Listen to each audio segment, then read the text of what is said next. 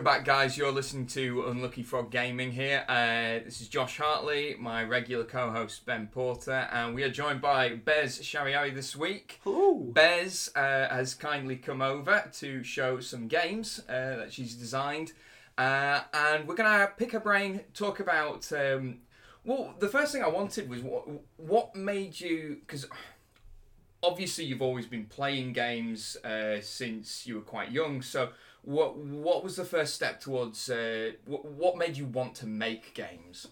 Um, well, I have been playing games since I was quite just a ween, but um, you know, it's interesting that there's lots of designers who just come in and play games and find them, and then two years later they're suddenly designing their own, Yeah. which is also perfectly fine. yeah. But fundamentally, I mean, for me, yeah, it was my first memory before I could walk, literally, was of a mm-hmm. Spectrum loading screen, which was of my Awesome. brothers putting a tape into this thing, and then lines flicker down, and you might want to cover your ears for this. It went.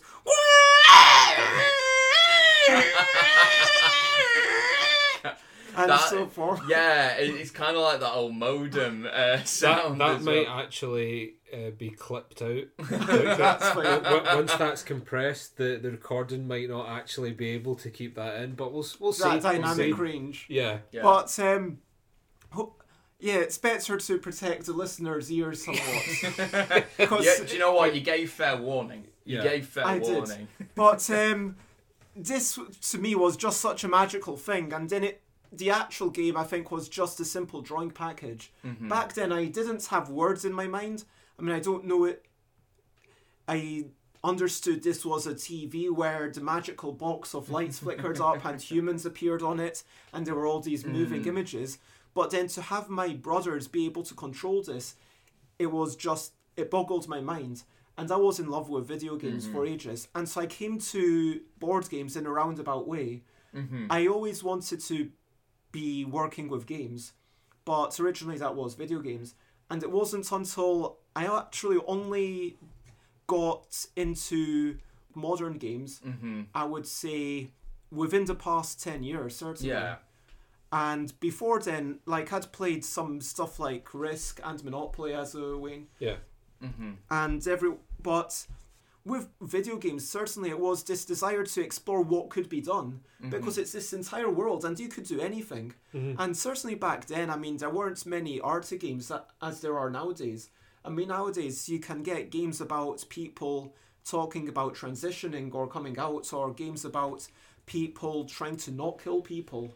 Well, And- there's, there's um, was it Firewatch where it's about a a man coming to terms with uh, his wife's early onset Alzheimer's.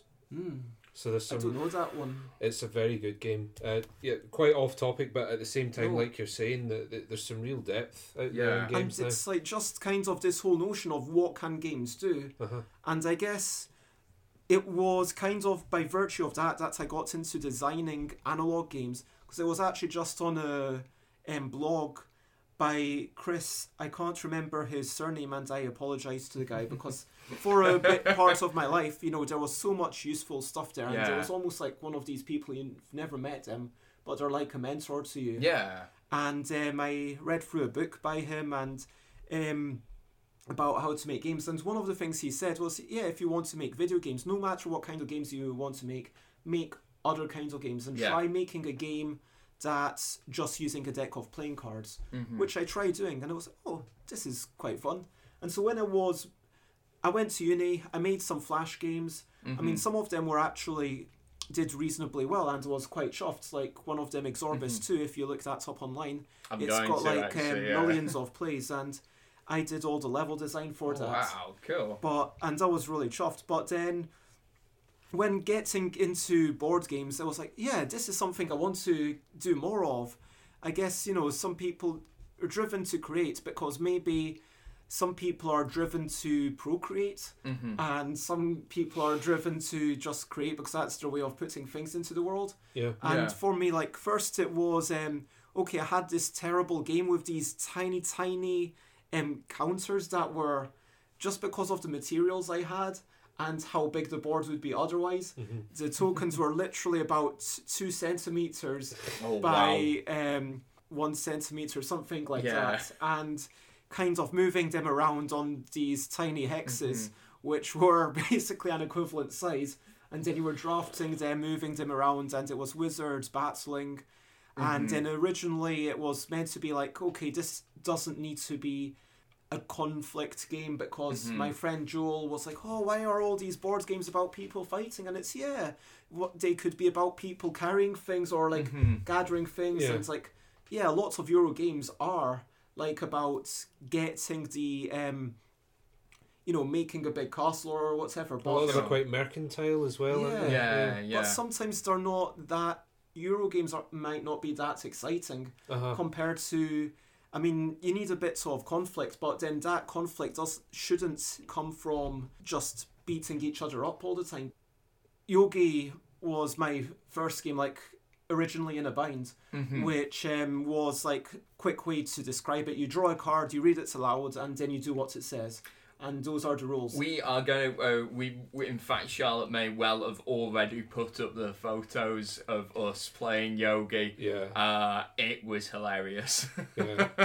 and um, the things you need to do are really simple like one Mm-hmm. finger touching ear one finger touching nose two hands touching right hand Mm-hmm. above left hand discard on your head but then Ju- you just- need to be able to draw your next card and so like that started off as something Yeah. completely different when i went to london i googled a few things one Mm-hmm. of them being board games yes. and I found that there was London on board at the time. They were meeting like four times a week, which was amazing. Mm. So just just uh, a sense of time. Uh, when so did you this move down was about London? four years ago, I Okay. think, Okay. and maybe five. And then And Lo- London on board are a gaming club. yes, Star Yeah. A gaming Club. Mm-hmm. But even more than that, there was Playtest UK, which was Okay. just for playtesting. And so Uh-huh. this Oh, was a group where you're not allowed to bring published games. Right. I mean, they would just look at you strangely, like, okay, clearly you don't understand what's Yeah. going on here. and if you brought a published game, you know, we'd kind of, we wouldn't be a dick Mhm. about it. We'd be polite and say, hey, um, this isn't what this is for. Maybe if you but did it- maybe you kind of come and play some of our games that haven't Yeah. been Yeah, published. yeah. yeah. But all of the games are by designers, and I would say 95% of the people are designers Mhm. because those are the people who are generally motivated to keep coming back. mm-hmm. And of the games, a good portion of them are absolutely terrible. Like in a bind, when it was first played, the first ever prototype was absolutely atrocious. Um, So Mhm. the first prototype was completely different. It was based on actually my version of something created by someone else called Danish, who I'll call Danish Frank. I can't remember his full name, but he's from Danish Denmark. Frank. That'll do. Danish And- Frank So do. Danish Frank made a game called Unfair. It's like Fluxx, Uh huh. but then it had one key rule that anything you discarded goes into your discard pile, and then the game ends whenever the deck runs out. Mhm. And at that point, whoever has the most points in their discard pile wins the game. But it had all the madcap rules of Fluxx with people stealing cards and drawing Mhm. cards and stuff. And then I was like, yeah, this is cool. And it actually finishes. And it had a couple of other elements like cards with different backs that you could Mhm. steal from someone's hand. And so I took that and then I created a game where there was like a card where you were doing different things. And then one of them said something like, stand up. If you ever sit down, you'll lose this many points. Yeah. And a friend said, hey, you've got this one physical card. Mhm. Either make it, focus on what you want, either make it physical or non physical. Mm-hmm. And so, for that reason, I chose the more physical route and it became more and more physical. For a while, there were literally people doing sit ups and um, kind of making a note Uh-huh. and holding it as long as they could, or like spinning in a circle or running ground. Yeah, it was ridiculous. And then I reined it in a bit, and then I took out the points, I simplified it. Within a few months, it was like, wow, this sense of timeline, this was like three years ago, Yeah. I think. So this would have been 2013. No, wait, this was four years ago. Wow. So yeah, so this was 2013. Yeah. Um, so it must have been five years ago that I went to London. Mhm. So yeah, f- basically four years ago I started working on a in a bind. Couple of year Mhm. months, took it to Dragonmeet. People were like, "Yeah, we enjoy this," and I was like, "Brilliant! took it to UK Games Expo. People enjoyed it. I did a um, Kickstarter for it. So I thought, yeah, this is like a simple card game. I can do this. Kickstarter, this is giving me the opportunity to make something, and there's no financial risk, which is the amazing thing with Kickstarter. And you can just go for it, and Yeah. anyone can do it now. We we've talked about Kickstarter previously on the uh, podcast as well, and The, I the agree. good and the bad. Yeah, Um, and I, but I do agree. I think from from your point of view as a, a games uh, designer and developer, uh, it's perfect because it, it's a way of getting those funds and guaranteeing a certain amount of sales.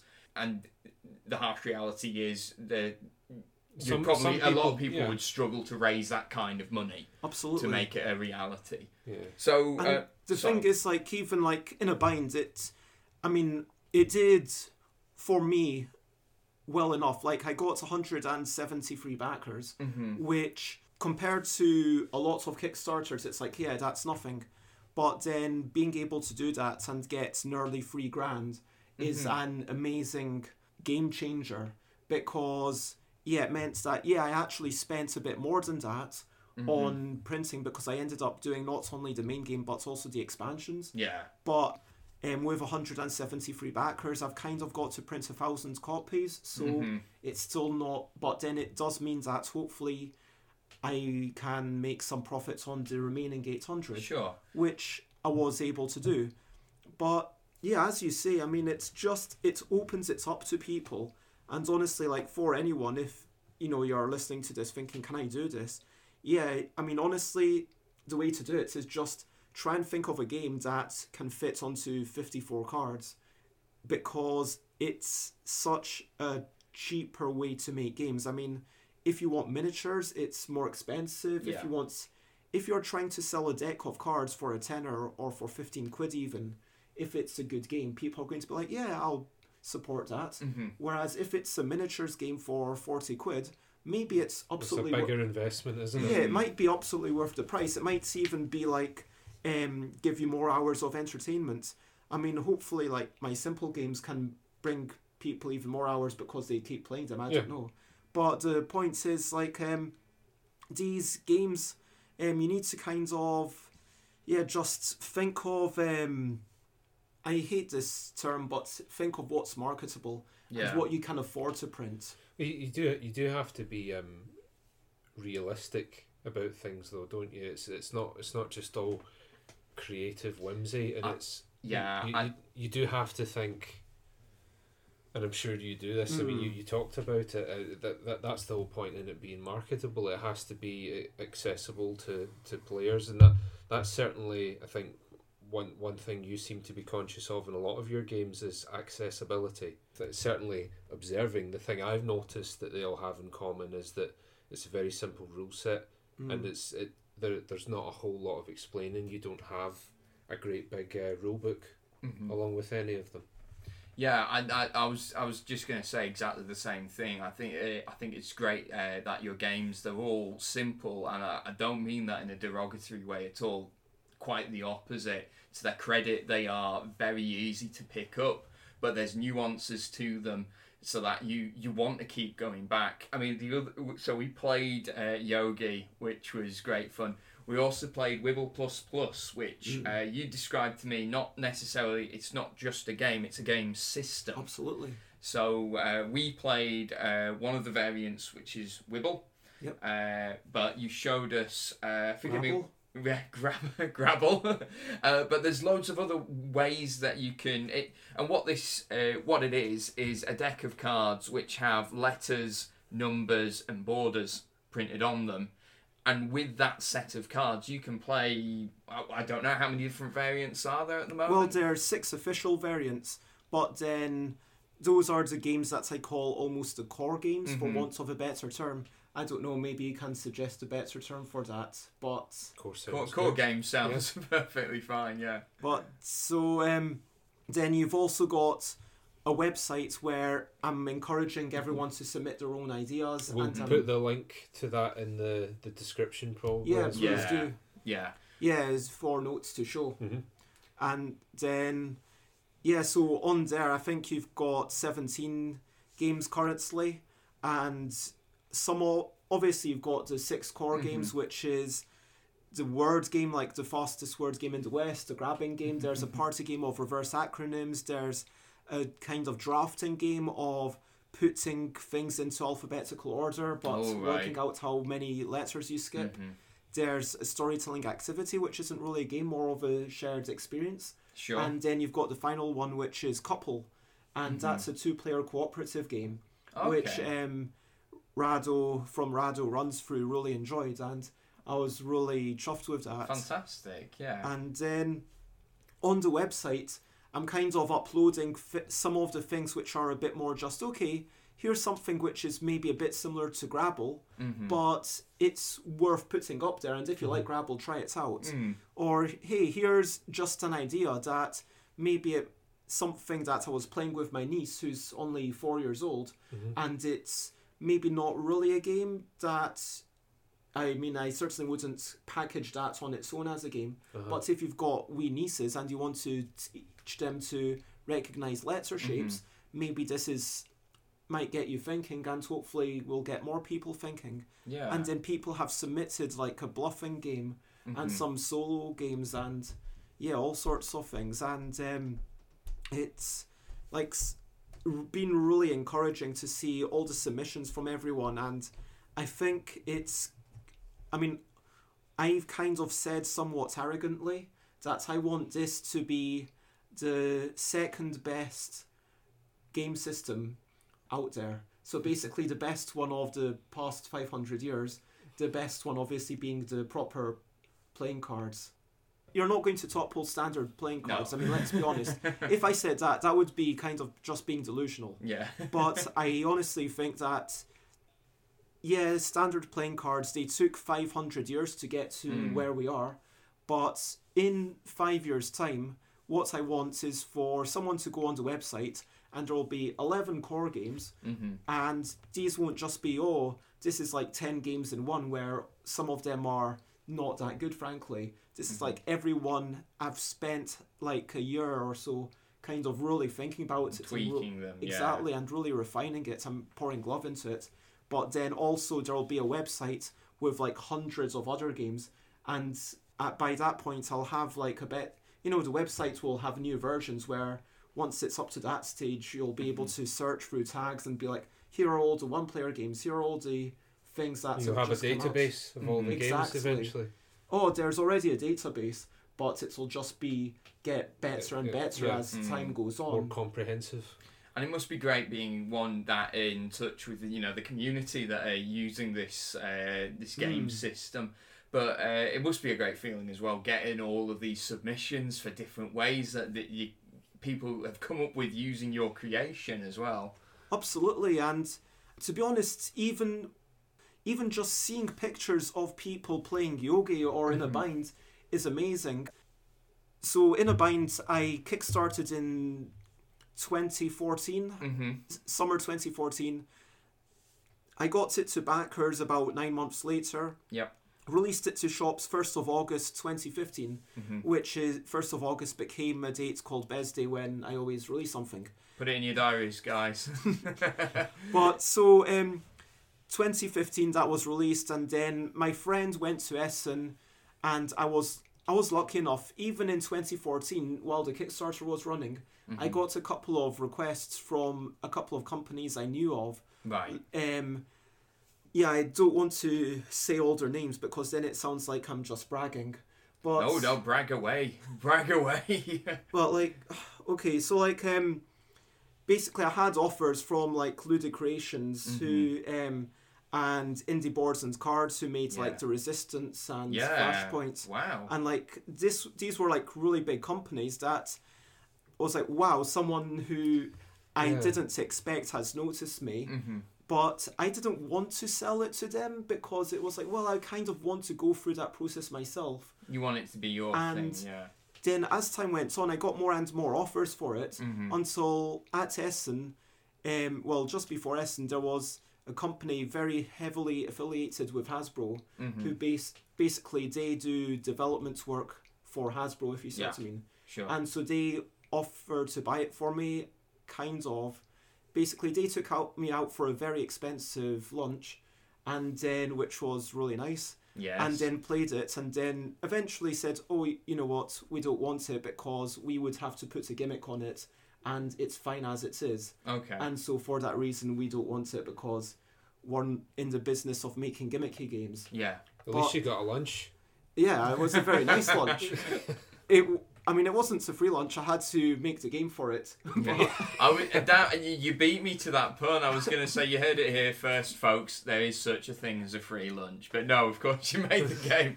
so but, um, so at this, but then that kind of got me thinking, like the mm-hmm. kind of money that they were talking about, and it was like, yeah, if they could offer me that kind of money, that would give me financial security. And whilst I had ideas for in the bind to do the junior version, to mm-hmm. do the version where it's all about your lower half of your body, mm-hmm. wi- and then you could mix it with the top half Yeah. to make it even harder yeah. and then there's go- there was going to be like a fourth expansion box which would be like the super silly versions which involves all the running around the table and Yeah. turning around and spinning just when you mentioned um, in a bind there, one one of the things I've noticed about uh, quite a lot of your games is that there's quite a physical element to it. hmm Is is that a deliberate choice?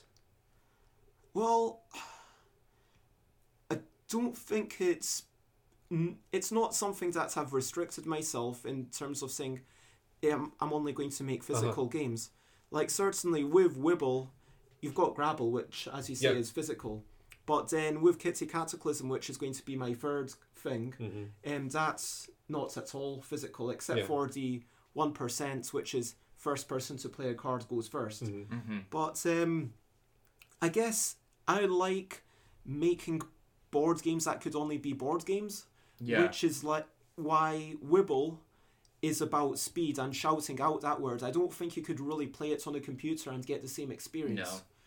Whereas Scrabble, you could play it on a computer Mhm. and get a very similar experience. Yeah. And I think that there's some amazing computer games like Portal and Braid where Mhm. there's no way that could be anything other than a computer game because it plays with time in such a clever, interesting way. But for a board game, I think you want something physical. And I don't know, would it be possible for you to get the bladder deck like the wooden Oh box? yeah, are we gonna we're gonna do this right? like- uh, like, we, we've got an um, exclusive, guys. I will be right back. So the cardboard box. Yeah. But, But, um, it's kind of like something that can only work with a. When um, you're sitting face to face. Aye, exactly. Uh huh. Because, I mean, I'm all for strategy games. I mean, D-Macker's an amazing game. Uh huh. And, you know, when you've got Warhammer, that's a great game. And it's all about your painting. And that really brings it into the fore. I've got I've got your box of uh, box of tricks here.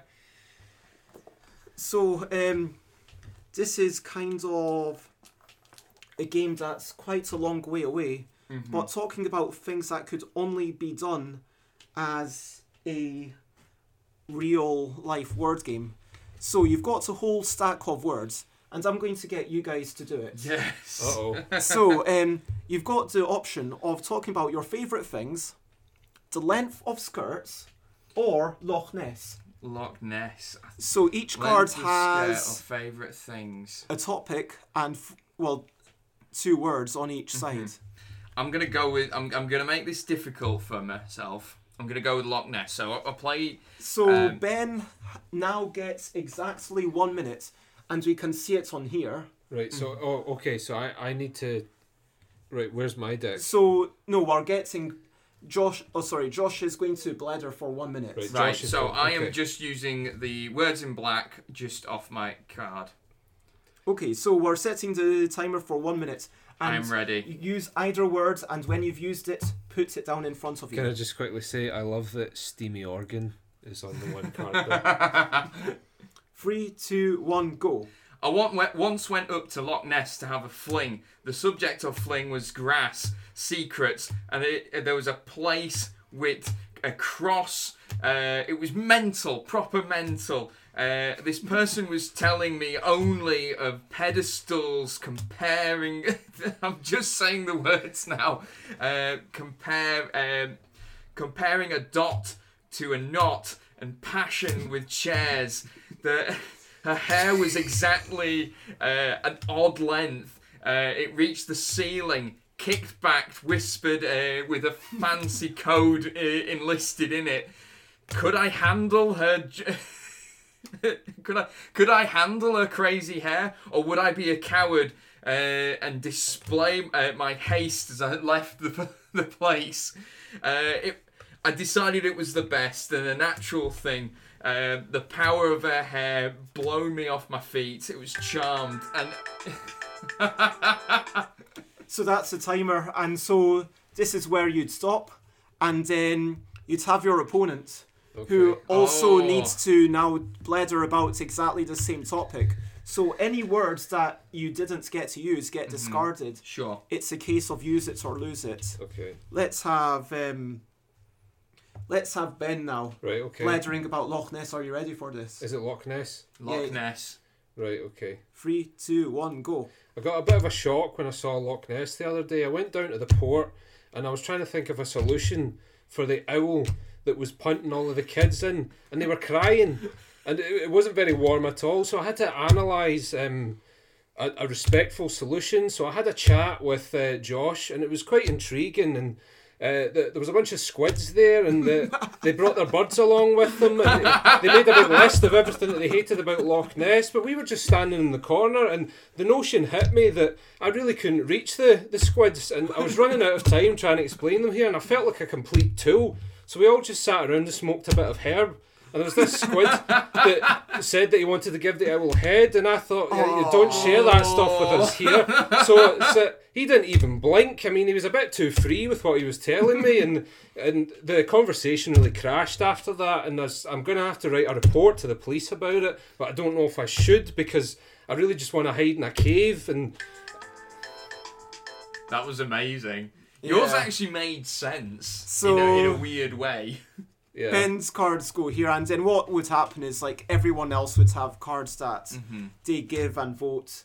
But um, yeah, out of yeah curiosity, um, yeah, basically the more cards you get through, the better. yeah, And it's literally just about blethering Yeah. Uh-huh. and being really quick at doing that. Can you do me a favour, Ben, if Uh-huh. it's possible, put a hip hop beat I'll, behind, I'll, s- I'll see what I can behind find. our yeah. yeah. Blethers. I really enjoyed that. And now uh, you were saying that there's uh, there's so many. cards. I mean, obviously, There, you basically, guys. there's a de- a deck of 300 cards, Mhm. and every card is two sided. I'm going to have about 50 cards that are left blank Mm-hmm. so that people can draw their own topics. Mm-hmm. Because originally, like, a lot of the topics were really personal things, like um, things to do with people who were in the room. Like, when I. Because all the pro, I've made about ten prototypes, all of which are handmade, Mhm. and then the one that I did in Edinburgh, So just to quickly say for, for people here, the, the prototype, it's a it's a plastic card, like a standard size card, and uh, and uh, Bez has got the, the words written on it and then some illustrations as well. Mm. So it's it's quite interesting seeing that in its uh, its infancy. Roasted. Yeah. I feel quite. I feel quite privileged. Uh, Yeah. Just to have a go at uh, have a go at this while it's still. Uh, if, well, I mean, are, are you going to make any changes to it be- between now and publishing? I or- don't know, like, um, so there's. Honestly, I feel like what I've got to do is just start doing a few of these illustrations because every topic I want to be illustrated. So Mhm. that's basically about 550 illustrations. It's Wait. a lot. I mean, even if I do them fairly quickly, for. And just I've to, got- em- just to emphasize, you do a lot of your own artwork as well, Um, which is yeah. phenomenal because Mhm. it's not always the case that game designers do their artwork. But it's I I, I, I, I just think it's incredible that that's something that uh, Bez I mean, I'm very lucky in a way because honestly, if I had to pay myself even for this many bit pieces of artwork, I probably couldn't afford to pay any normal Mhm. person for this. But it's at this point very much a passion project. It is. I mean, the name of the game is ridiculously long. I'm not going to tell you what it is. It would take about six minutes. um, it is a game wherein you bladder Scottish women need to talk a little for the first rate, blah blah. and then it kind of carries on for another 2,000 words explaining the tale of how the game was made. Sure. Um, the entire reason the game was made was for me to have the game with the longest ever name on the Board Game Geek database. That's the- What I, I've got to ask. What what currently holds that title? currently my game Okay. because my game is on the Board Game Geek database. nice. I managed to get it up there. It is truncated. They only have like the first 40 words, I think.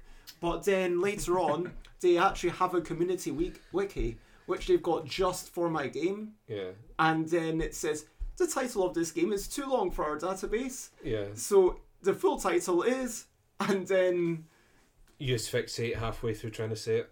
That's fantastic. Yeah. I love that. So, um, when when are we expecting this to uh, get published? Uh, you mentioned that it's probably honestly, this is a little while. 2020. Yeah. I know that sounds ridiculous, but it is a ridiculous game. Yeah.